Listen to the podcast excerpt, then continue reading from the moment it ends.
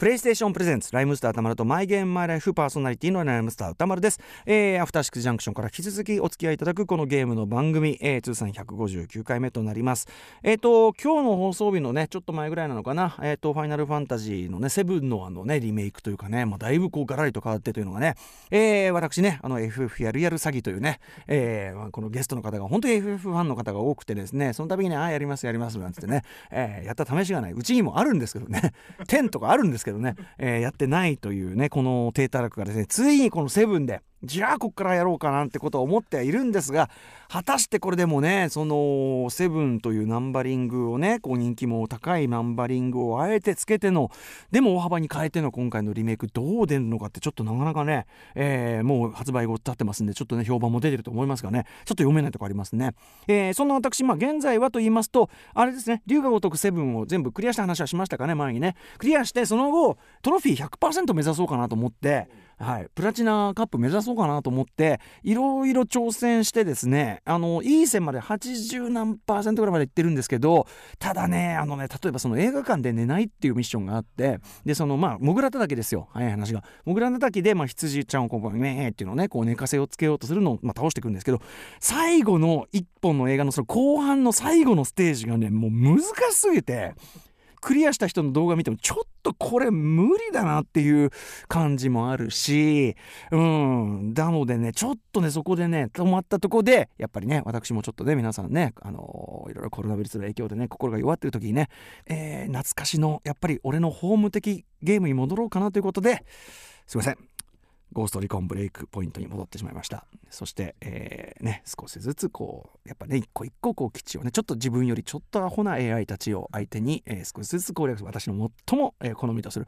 ものすごい人数守ってるこう例えば基地とかそういうのがあるんですものすごい数いるんですよ。もう当然一度に相手にしたらもうそこやられちゃうんですけどもう私のも得意なもう安全圏からのスナイピング、えー、1人また1人と全然ね、えー、片付けていって、まあ、俺がその場に入る時にはもう全員死んでいるという。ね、えー、アイテム取り放題。ね、えー、こんな感じのプレイに戻って。今はちょっとそこでのんびりのんびりちょっとねお湯に浸からしていただいているというねいい湯加減のねゴーストリコンブレイクポイントといういいお湯に浸からしていただいてますけどそろそろちょっとではそのファイナルファンタジーね、えー、やっちゃうかな。チェリー切っちゃおうかなちなみにですね、龍河如く成分、えっと、女の子と仲良くなる、その要するにその人間力みたいなのを上げて、その人間力がマックスにいくと、えっと、それぞれの女の子と仲良くなるっていうくだりがあって、ようやくそれ行きました。はい。えっと、2人ほどね、人間力も全部上げないと100取れないんで、それもなかなか大変なんですけど、ただなんか、あの、ジェジャイズみたいにデートできるとかそういうんじゃなかったね。あの、なんか、チューしてきて、あはーんみたいな。で、画面がピンクになるみたいな。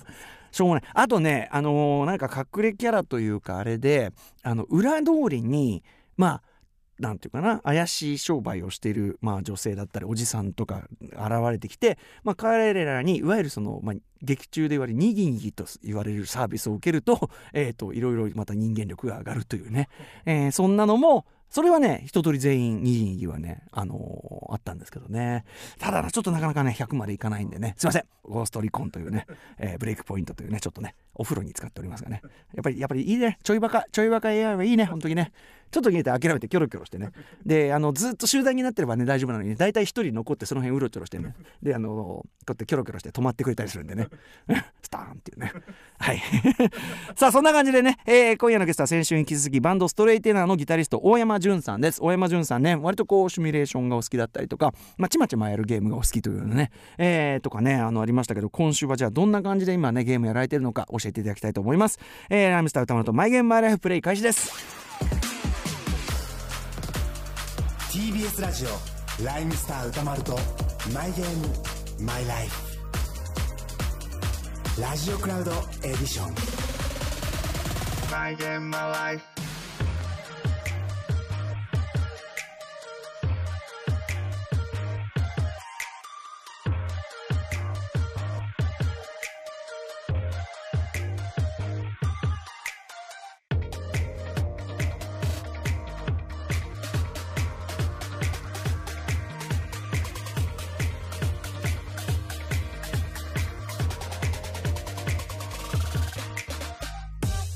この番組はゲームの思い出や自分のプレイスタイルについて楽しく語らうゲームトークバラエティー。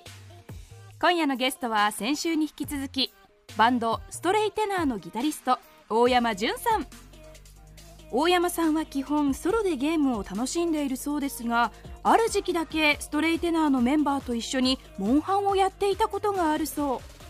その時ボーカルの堀江敦さんは一体どんなキャラで現れたのか答えは本編で。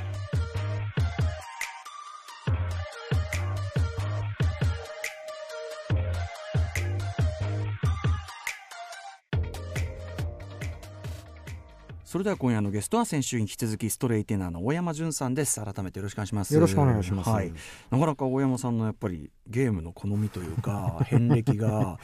またね独特ですよね。言われてみると本当ちょっと変わってますね。うん。ちまちましてるんですね、まあこうそうですね。ちまちました作業が続くのがお好きというかね。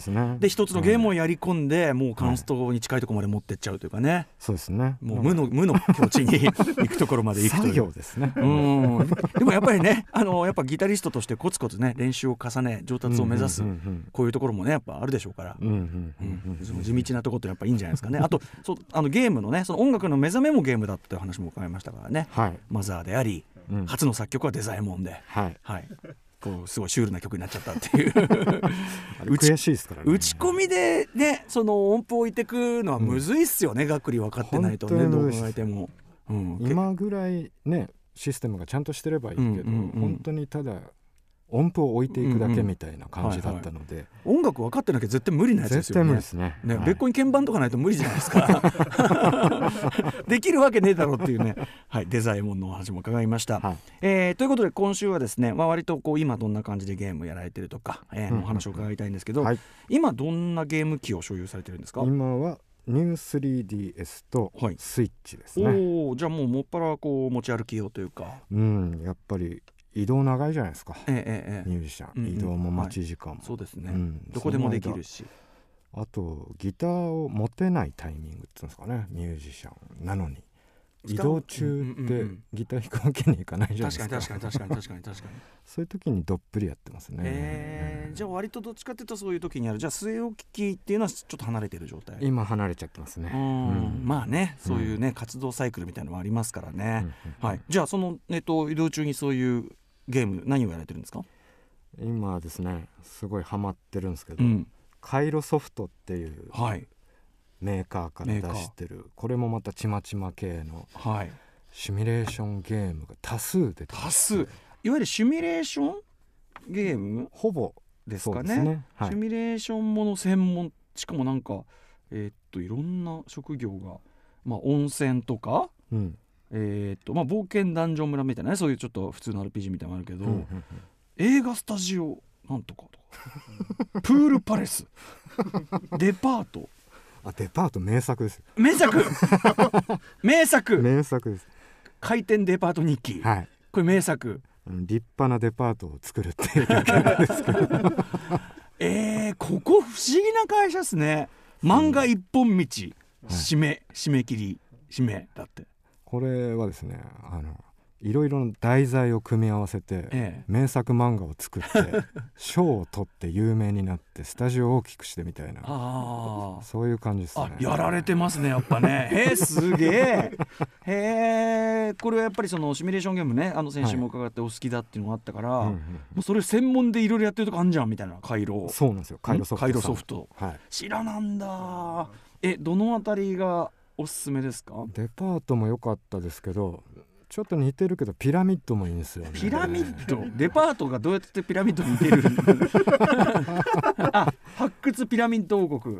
あそれ最高っす古代文明の香り漂う建築 RSLG シミュレーションゲーム、うん、これどういうゲームですか？これも立派なピラミッド作る。確かにね。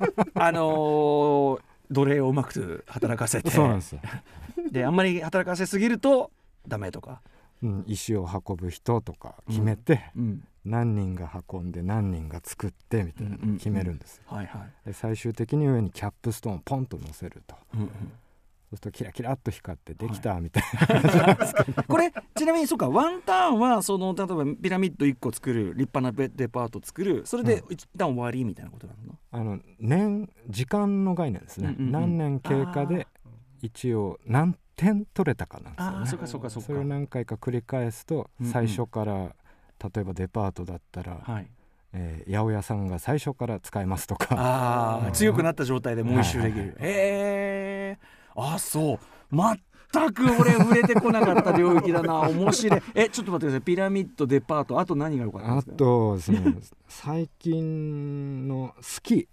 スキースキーはスキー場ってことですか？スキー場を作ります。立派なスキー場を作ります。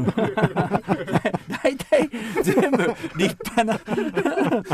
ひらめきスキー白書。はい。思い出きらめくゲレンデ経営。これはどのあたりに気をつけるあたりなんですか？そうですね。うんと山をちょっと開拓しつつそこにリフトを作ってそっかそっかそっかそっかそっかそっかあんまりコースが難しすぎると初心者は転んじゃうので。あー確かに確かに。怪我とか出たらね、はい。評判下がっちゃいますもんね。あーそっかそうか。そうか。え変なのないんですかね？これはちょっとっていう。変っちゃ変だな。あの忍者村とか。忍者村。はい。立派な忍者村を作る。立派な忍者村を活性忍者村。うん。うんこれが結構ですね。村を作りながら、うん。えー他のところに攻め込むんですね。ああ忍者村ってあの観光の忍者村じゃなくて、はい。本当に本当の忍者の里、そうですね、うんうんうん、で攻め込む。最終的には日本をこう統一しない忍者が統一しちゃうんですか？おかしくないですか？忍者雇われてんじゃないの？そういうのもある、はい。へー。海鮮寿司街道。回転あ寿司屋回転寿司屋ですね。立派な回転寿司屋。あーなんか最高な癖になってきたなちょっと。星になったカイロくん？あそれ一番新しいんですよえねなんだそれ？今ダウンロードしたばっかりでまだやれてないです。どうえどういうゲームなんですか？星になったカイロくんどうなんですかね。多分星ああった。を最新あやっぱり街作ってますね。この感じ10コロニーで量だと産型ロボットを生産して戦闘準備を整えましょう。ほカイロ君のパーツは安いのでどんどん作れます。で、えーパトロールしてモンスターを倒しましょうと、うほうほうほうまあ、コロコロニー立派なコロニーを作立る、派なこのうん。そうですね。へえすごい。面白そう。いやー面白そう。面白そうですかね。あそう。へえでも一回ちょっとやってみよう。カイロソフトシ全然知らなかったです。このやっぱシミュレーション会っていうのが。あでもさいっぱい人歩いてて楽しそう確かに。見てるだけで楽しい。あこれが回路くんですね、うん。四角い 四角い顔したやつが頭の。なんか可愛い不憫だななんか へえあそれであで星に攻め込んでみたいな感じか。攻め込んじゃダメだろって感じもね。侵略だろそれって感じがね。若干しなくもないけど。うん。えー、で戦いもなんかちまちましてますね。いい感じにね。だってさドット絵だもんね。ドット絵ですね。ぜバリバリね。でこう全ゲームに共通してるキャラクターがはい。出てくるんですよ。カイロくんは絶対出てくるし。で石油王とかええええええクマとかやっぱりこのドット絵で出てきてうもう一回。これこれが出てくるともう中盤みたいな このゲーム会社内でのお決まりお約束があったりするんですよね。へえあそう。じゃあちょっとユニバース的な感じなんですかね。そうですね。はあ知らなんだ。知らなかった。面白い。カイロソフト。まあこれはえっとまあアプリもあるけどスイッチ PS4、えーとかでやってると。ちょっと興味湧きました。でほとんど俺シミュレーションってそんなやったことないからうんうんなんかちょっと入り口がいいですかねカイロソフト。本当ですね。すごいライトなんで、うんうん。うん、一本入り口でやるならどれですか？どれかな。な何系が好きかなって。ああそううん。そうか。世界観にもよるか。あ温泉郷もいいっすね。湯煙温泉郷、はい。うん、立派な温泉宿温を作る。泉宿を作る、これが温泉宿は気をつけるポイントどこですかね？あーと結構すぐ客室が満室になってしまうはいはいはい。このご時世ね客室のそ数ですね。あーちょうどちょうど増やしていくというか、あでも庭園作ったりえいろんな人がうろちょろしてて楽しい、これああプレステでもできる、はい、あ客室の隣に、うん。あのゲームセンターとか置くと人気が下がっちゃうあとさ客室にさやっぱさ風呂入って「あー」とか言ってますね。そうそうなんですよ。そういう文字が。うわーなんかたまんないなへえ湯煙温泉郷。はい、はい。じゃあカイロソフトちょっと入門としてということで。いやー大山さんすごいわ。これはすごい。うんもっぱら大山さんはじゃあこうねご自分にこうでこっちまちまこうやってるという感じですけど、ってことはオンラインなんかもやるタイプじゃない、オンラインはもう流行り始めた時期うんに、うん。あの通ってたバええええーのマスターがはい。その話しかしなくなっちゃってうんうん俺これ始めたら絶対帰ってこれなくなると。そっちの危険を感じまして。なるほどなるほど。逆に、はい、自分に自分で決めちゃったというか、うんうんうん。手を出さないぞみたいな、うんうんちょっと強すぎるぞこれはと。へえ マスターはその何のゲームの話してたんですか？FF の11かな、ああなるほどね。あそう。はということでじゃあ危険を感じて。まあでもこれはいずれはひょっとしたらねいうん、ひょっとしたらハマっちゃう可能性もゼロではないということですかね。そうん。椎名義治さんあれですよ。サーフィスってあのグループの、椎名義治さんがその FF11 にハマりすぎちゃう、オンラインにハマりすぎちゃって、うん。ハマりすぎちゃってサーフィス解散したっていう。ダメじゃないですか。ダメなんですよ。そそれをそれをこの番組内ですごい公言しててファンが泣きますよって話を。いやーちょっと解解散かなってなった時に引き止める力があいいやってなっちゃったんですよね。つ FF があるから。FF があるからいいやって、ん。解散を止めるやっぱ気力がなかったんですよね。か ら考えてる。がっかりしますよ。そういう危険もありますから。音楽グループにはね危険がありそうですからね。ね僕もそうならないとうん。言い切れないですから、ドハツ店のマスコさんとかも本当に全然、全然リリースを遅らせないって言ってましたからね。俺が救わねえといけない村があるからさ、うん。架空ですけどね。ダメすぎるっていうね。はい、えーそんなパイセンたちもいたりします、えーこれ皆さんに伺ってるんですけど、えー、とお好きなゲームのジャンル苦手なジャンルというのがそれぞれあると思うんですけどもお好きなのはやっぱシミュレーション RPG そうですね。ですかね。コツコツやる感じ。ちまちましたのがどうやあでもら好きみたでいです、ね、もロックマンはねアクションですもんね、うん、うん。横スクロールアクションも好きでしたね、うんうんうん。ただ苦手なのはあえてって言われると、弾幕シューティングはちょっとああ。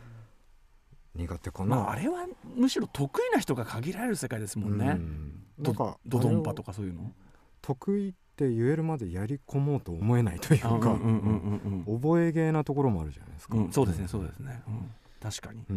うん、じゃあそういう感じあと格ゲーとかもまああれですもんね。そうですね、ん。あんまやんないですね。周りでそういう例えばモンハンにめちゃめちゃハマってるとかそういう人いる感じだったりしないんですか、モンハンはあの一番流行った時期にうんバンドでうんやりましたね、おおなるほど。うん。それってなんだ皆さんで、えそれいいですね。あのボーカルの堀江君は全然もうゲームをやらない人だったんですけど、無理やり引き込んでええでガンランス持たせてはい。防御しとけっつえって。えい。い ねいいね。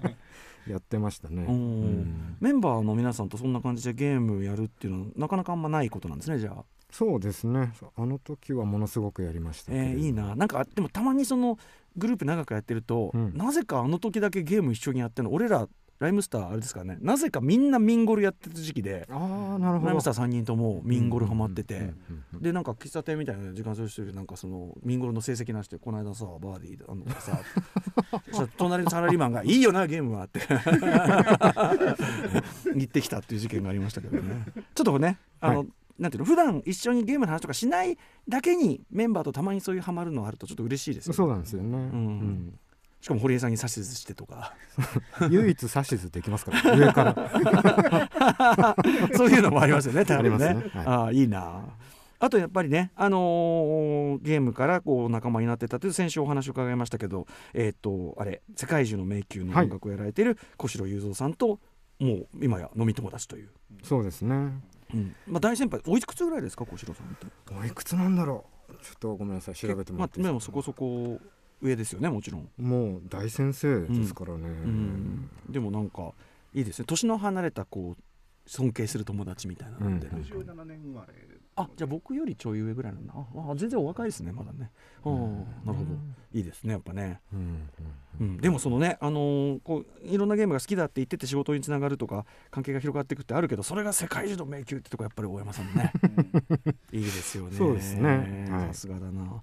あとお家で今あれですもんねゲームそんなにやる習慣がないっていうことだから、うんうん。移動中例えばこう皆さんにねこうどんな姿勢でやってんのとか、えっとうんうん。お水用意すん飲食物どうしてるのみたいなそういうこうプレイスタイル中のなんていうかな、うん。うんスタイルについてお話を伺うことがあるんですけど移動中っていうとやっぱり、えっと、車ですか？電車とか、あどっちもですね。いろいろはい。うん。スタイルかがっつりヘッドフォンえっとぐらいですかね、ああやっぱ周りに聞こえないヘッドホンして、でゲームの音は出したいですね、うんうん。うんうん。ミュートはしないです、ね、あそうかそうか。聞きながらちゃんとやりたいと、例えば飲酒しながらやったりするとかってあります？飲酒うんそんな時期もありましたが、うんうんうん、自宅でできてた頃ですかね。あねだってそのシミュレーションとかそのじじっくりちまちまやるやつとか結構お酒と相性良さそうだなっていう、あれ延々やっちゃいますよ。うんうん、やっちゃう。やっぱり。どっちもやっちゃいますよ。どっちもやっちゃう。ですよね、はいいやなんか、うん、なんかこうちょうど良さそうだなみたいな感じがするんですよ、うん。なんか慌てなくてよかいいだろうし、そうなんですよ。お酒作りに席を立てる。うんうんうん、でその間勝手に「ああ」とかねそうお風呂お風呂入ってなんかちまちま動いてる。可愛いのが動いてくれてるっていうのがあるから、最長で何時間ぐらいゲームやられたことありますか？どうすかね。24あ来たは超える。出た24超え来ましたねうん。翌日寝るまでぐらいですかね。えー、すごい翌日寝るまでだから30何時間とかうん、そうなんあです。すごい。それはね えそれは何やっててですか？何やってたんだろう。なんか言いづらい話なんですけど、えすごいダメな時期がありまして、えうんうん。私。ダメな時期。まあ誰でもまあね、スーファミの RPG をえ端から買うってえいう。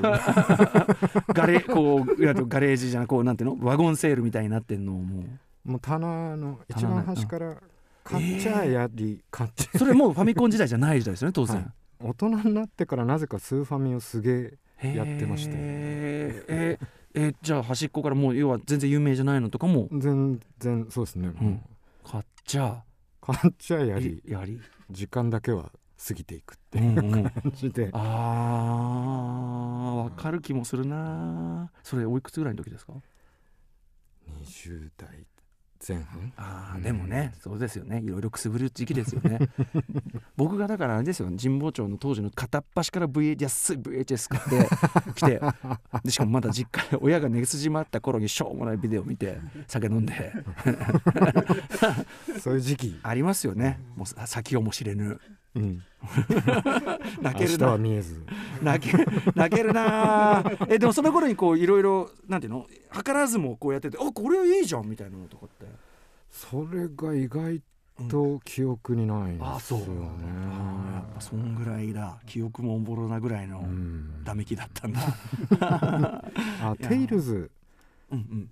ファンタジとアとか。か出会ったのはその作業の一環ですかああいいですねうん。やっぱね、へね、えいやでもなんかあの大山さんにもそういう時期があるというのはなんかこれ聞いてて多分 あの今まさに悶々としてる人たちもね、うん。いるだろうからそういう人生そういう時期もねうん。うんあるし。まあ必要ではないですけど。いやいやでもな僕はない人よりある人の方が信用できるな。そんな気はしますね、うん。うん。確かに、うん。一回はねずっとそれだと困るまあそそれでもずっとそれでも別にね。だって、うん。よくないですか？ずっとそのゲームやってこうやってずっとやって別にいいわけだから。それで成立してればもう大丈夫です、全然ね、うん。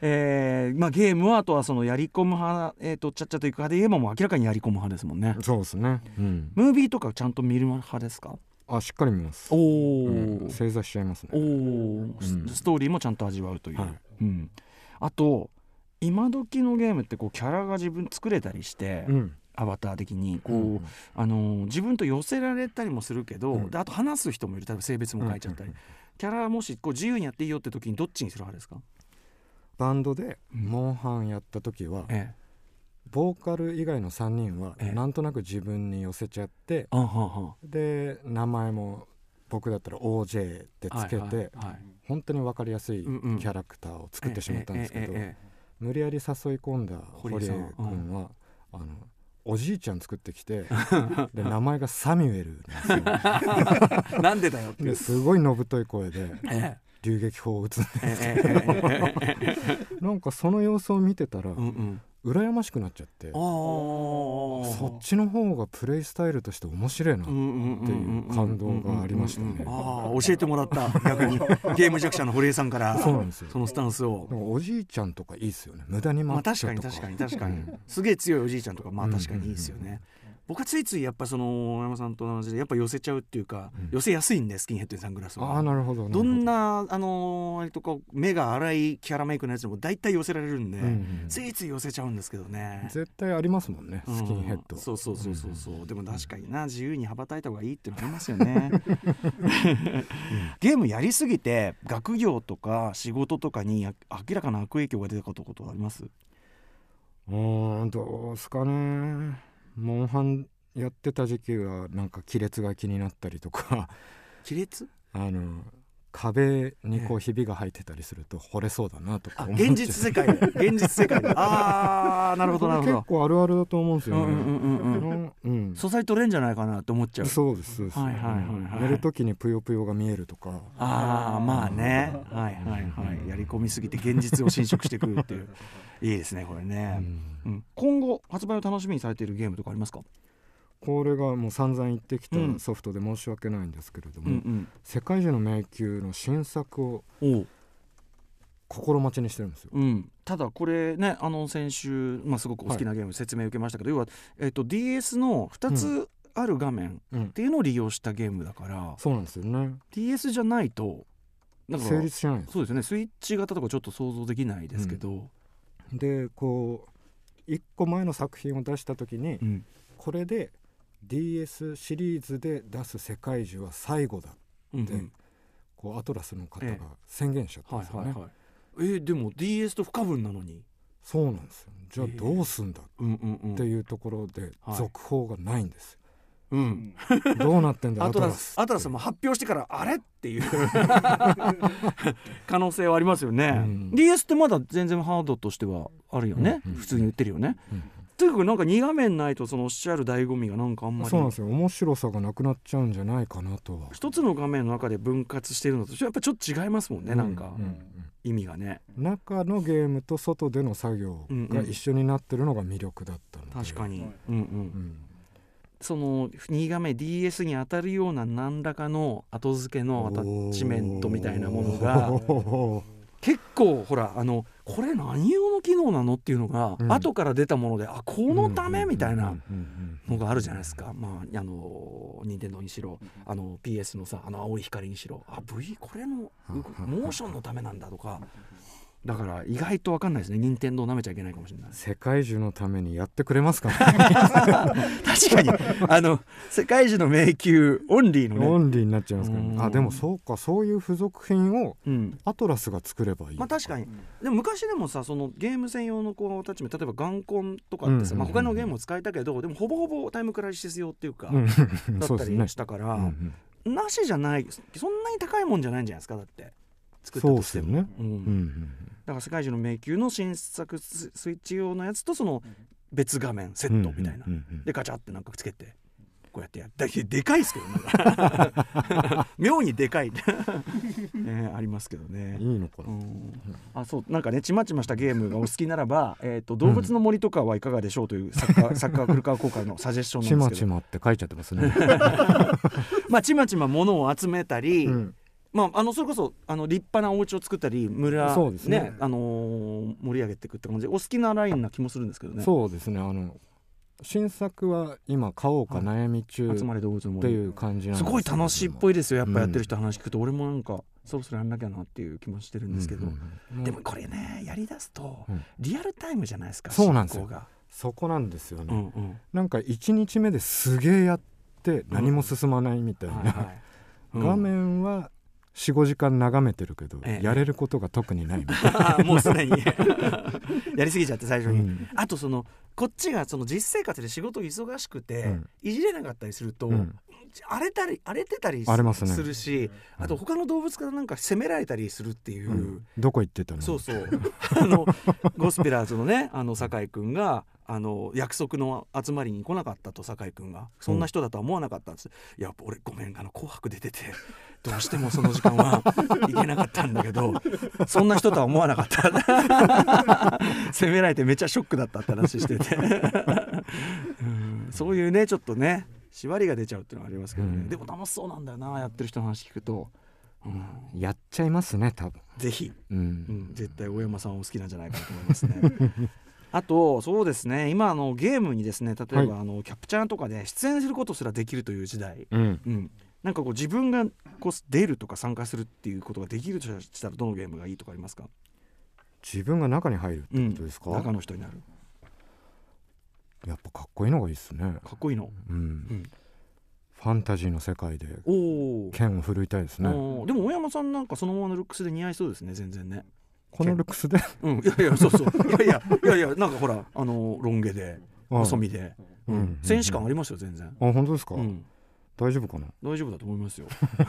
現実はもう本当非力なんで、はい。うん。まあ、あんなねお大きい剣はね持てる人いないですけどね、うん、じゃあやっぱそういうファンタジー系のやつとか。で世界中の迷宮に出る余地とかないんですかね？出る余地？うん、その出演の余 出演の余地。う ん僕やったことない。ストーリー的にこうありなの話なのもし許されるのであれば、うん。声の出演とかあー。そういうことはすごいしてみたいかな、うんうんうんはい、あとゲーム音楽の依頼とかがあったらそれは小城大先生うんうんに勝たなければいけないので、あちょっとね、うん、近いところにすごい人がいるすから。ごいんですよう本ん小城雄三さんがいるからっていうのがあるのかな、えーでですねこれも皆さんに伺ってるんですけどゲームから学んだことってありますか？当、まあ、想像力ですよね、うんうんファミコンやっぱり好きだったしあのドットの世界からうん。うん想像するはいっていうのは。うん。なんでしょうドラクエ3の戦士賢者過去女うん。なんて、んあのドット見てるのにはい。なんかエッチだなってイメージイラストを見てるせいか、そっちの刷り込みじゃないのかなんかエっていうッチだなという気になれるみたいなはいはい。想像力ですかね。だってそうですよね。昔のゲームって、うん。例えばロックマンだってそうじゃないですか、うん。こういう形ですよって言ってるけど、うん。画面上で最初映ってるものは別にその形。その形になってないですからね。だからあのーあこれね。うわ3これはアアップにするとでもあ肌色の見え具合がね肌色多いですね。明らかに足出てんなへそ出てんなって感じがします、うん。胸の谷間かなって感じしますもんね。これで分かっちゃうんだもんなあのロックマンのそのアメリカ版の出たソフトのメガマンですか？メガマン。ねあれとかだからやばっすよ、ね。ああもなっちゃうっていうね。ああもう慣れちゃう。ああもなれちゃう。あれ、あれもうアウトサイダーアートですよねもうね。パースとかおかしいんだもんだって。だって書いてるの素人じゃんみたいなクオリティですよね。これ。し素人でもこんなむ逆に難しいですよこれ。この域は。メガマン。ねぜひちょっと皆さん検索してみてください。うん。はいはいはい。えーまあ想像力が鍛えられたとうん。いうことですか、まああとねお話伺ってるとやっぱり最初のクリエイティブなところに踏み出したのもある種デザインモンとかでゲームっそうですね。て部分ですもん。ね、自分の絵をやっぱりゲームの中に落とし込みたかったみたいうんうんなところでデザインも変えましたし、うんうん。うん。うん。あと音楽への興味っていうのもやっぱり最初はまずは2とか、そうですねまずはシリーズ「ドラクエ」も音楽はいいって言ってましたし、わかんないけど音楽はいいという 評価だったってね、うん。えー小学校低学年なのにという。はい。うん。はい、ということで、まあ、非常にあの大山さんに大きな影響を与えたゲームということですけど、えーこのから先あのゲームどんな風になっていってほしいとかうんありますか、どうですか？ゲーム。なんかすごい VR とか、はい、VR, VR やられたことありますか？VR 一回体験はあるんですけど、うんうんうん。ちょっと左目が俺良くないので、うんうんうんうん。あんまりしっくりは来なかったですね。ほどなるほど。確かに、うん僕もあんまり目はいい方ではないんだけど、うん。まあそこがねあれ補正されればやっぱあの、まあすごいんでしょうね、うん。やっぱこういる感っていうか本当にいる感みたいな、うんうんうんまあシミュレーションとかで例えば箱にこう上からこう見下ろしていろいろ細かい人がチコチコチコチコやるのがこう本当にそこにあるように見えるとかだと結構いいかもしれない。めっちゃいいですねそれ、ねあの温泉とかねそういう、うん。それこそカイロソフトの VR、うん結構いい気もしますけどね。地球規模でやりたいですねそれ、ああもう。だからそこで危険なのはオンラインとかにしちゃってうん。こう常時つながっててもう向こう側に世界ありますよみたいになると 危ないんですよこれが、確かに。もう絶対帰ってこないですね、うん、常時接続っていうか歩系は本当にやばいこれはね、うん、まああれですかね。あとはあの、まあ、プレイステーション5が今年年末に発売になるんですけど、ちょっとしばらく据え置き離れてるってことなんですけどうん。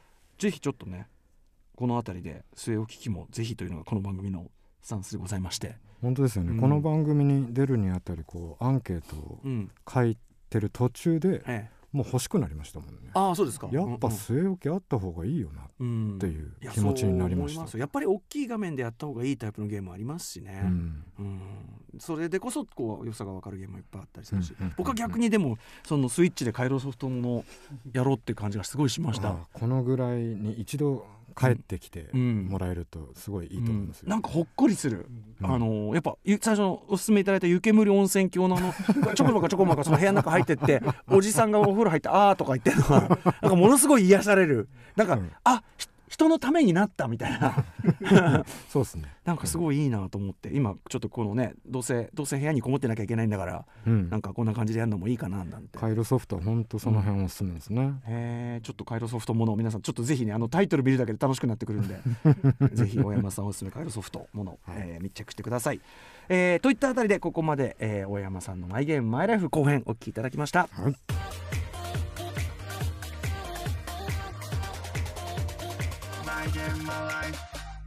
はいここからは新コーナーリスナーズマイゲームマイライフ、えーリスナーの皆さんのゲームとの出会いや思い出をメールでご紹介いたします、えー大山さんもぜひお付き合いくださいませ。はい。えーっとねラジオネームガーハーさん。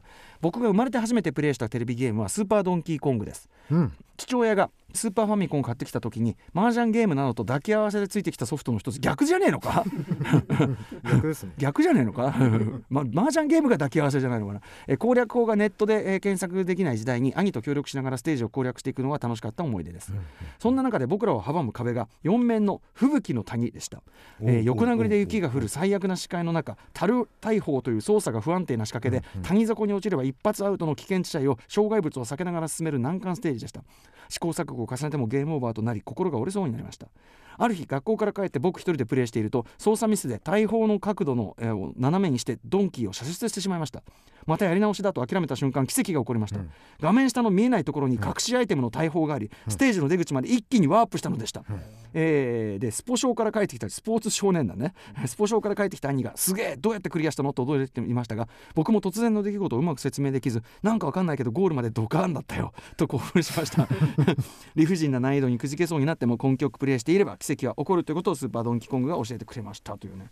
スーパードンキーコングやられてました？もう今の場面を浮かびました。ねあーへえこの、えっと吹雪の谷ステージ。吹雪の谷本当難しいんですよねうん。樽が。でもショートカットがあるんですよ。うんうんうん、うんはいはい、あご存知なんですねやっぱね。でそのなんていうの？下に見えないところにある大砲があると。はい。なんか正規ルートじゃないんですよね。へえうんまあだから公式隠れ裏技的な、そうですね。ことなのかな。まあ救済措置と言いますか。うん、やっぱ難しすぎる。へえ、でもなんか今見てもあれですね。なんかスーファミのこの画面奥行き表現とか立体感とかす、ん。結構すごいですねなんか。スーパードンキーコングのビジュアルすごいっすよね。なんか今見て驚いちゃった。えこれスーファミなんだと思って。す。ごい綺麗なんです。ようん、うわーなんか多分いろいろデザインのセンスもいいんでしょうけど。うん。へえ。あ綺麗。めちゃくちゃ綺麗そうそうこういうショートカットがね。あ上ブワーンとこういってる。インチキ。端的に言ってインチキ。あーすごい。あその大砲っていうかあ樽をうまく使って。うんなるほどね。うわー僕はでもこういうゲームが下手で下手で。もうダメですね、うん。あそうですか。本当面白いですよ。